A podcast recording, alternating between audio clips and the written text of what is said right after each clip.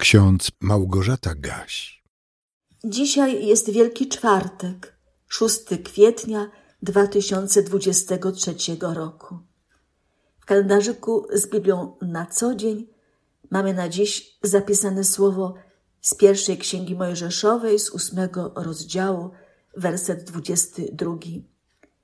Po ustaniu potopu Bóg powiedział: Dopóki ziemia istnieć będzie, nie ustaną siew i żniwo, zimno i gorąco, lato i zima, dzień i noc. A w Ewangelii Łukasza w 22 rozdziale, w wersetach 19 i 20 czytamy: Jezus, wziąwszy chleb i podziękowawszy, łamał i dawał im, mówiąc: To jest ciało moje, które się za was daje to czyńcie na pamiątkę moją. Podobnie i kielich, gdy było po wieczerzy, mówiąc: Ten kielich to nowe przymierze we krwi mojej, która się za was wylewa. W Chrystusie Jezusie ukrzyżowanym dane zostało człowiekowi wszystko, co potrzebne jest do zbawienia Zawsze, ilekroć przystępujemy do wieczerzy pańskiej, powinniśmy myśleć o tym, co stało się dla nas na Golgocie i wdzięcznym sercem, z wiarą przyjmować to, co zapisane jest w Piśmie Świętym. Słowa wypowiedziane przez Jezusa w czasie ostatniej wieczerzy brzmią jednoznacznie. To jest ciało moje, to jest krew moja. Nie wiemy, jak to się dzieje, ale wierzymy, że pod postacią chleba i wina w trakcie Komunii Świętej realnie obecny jest Chrystus dla nas, dla naszego zbawienia.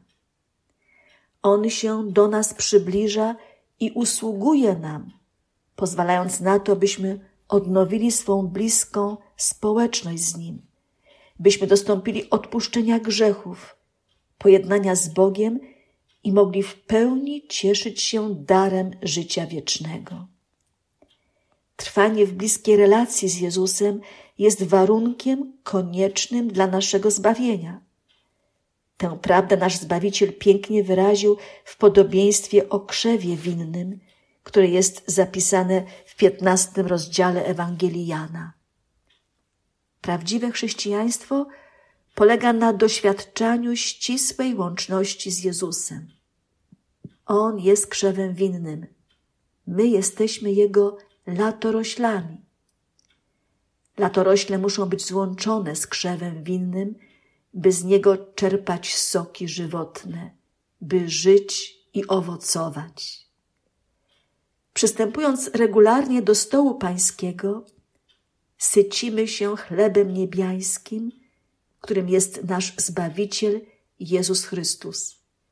A więc nasze duchowe życie jest podtrzymywane, umacniane. Zawsze z powodu grzechu umieramy duchowo, ale jest dla nas możliwy powrót do Boga, powrót do nowego życia poprzez uczestniczenie w tym świętym sakramencie – który został ustanowiony przez Jezusa na krótko przed Jego śmiercią. Kto wierzy obietnicy Jezusa, za was się daje i wylewa na odpuszczenie grzechów. Może doświadczać łaski Bożej płynącej z Golgoty. Ksiądz dr Marcin Luther w Małym Katechizmie mocno akcentuje, jak ważna jest wiara w te słowa za Was. W odpowiedzi na pytanie, kto godnie przyjmuje sakrament Komunii Świętej, reformator napisał: Post i zewnętrzne przygotowanie się jest zaiste pięknym, powierzchownym zwyczajem, lecz ten tylko jest prawdziwie godny i należycie przygotowany, kto ma wiarę w te słowa: Za was się daje i wylewa na odpuszczenie grzechów. Kto zaś tym słowom nie wierzy lub powątpiewa, ten nie jest godny i przygotowany, gdyż owe słowa za was wymagają serc prawdziwie wierzących. Tak więc możemy powiedzieć, że jeść i pić niegodnie, to znaczy nie wierzyć słowom wypowiedzianym przez Jezusa w trakcie ustanawiania tego zbawiennego dla nas sakramentu. Drodzy słuchacze, możemy dziś powtarzać za Janem Husym, którego fragment pieśni jest zapisany na dziś w kalendarzyku z Biblią na co dzień. To pieśń numer 405 ze śpiewnika ewangelickiego. O błogosławione ciało, skarbem wiernych Tyś się stało, sprawiedliwych pocieszeniem, ufnym w Tobie pokrzepieniem.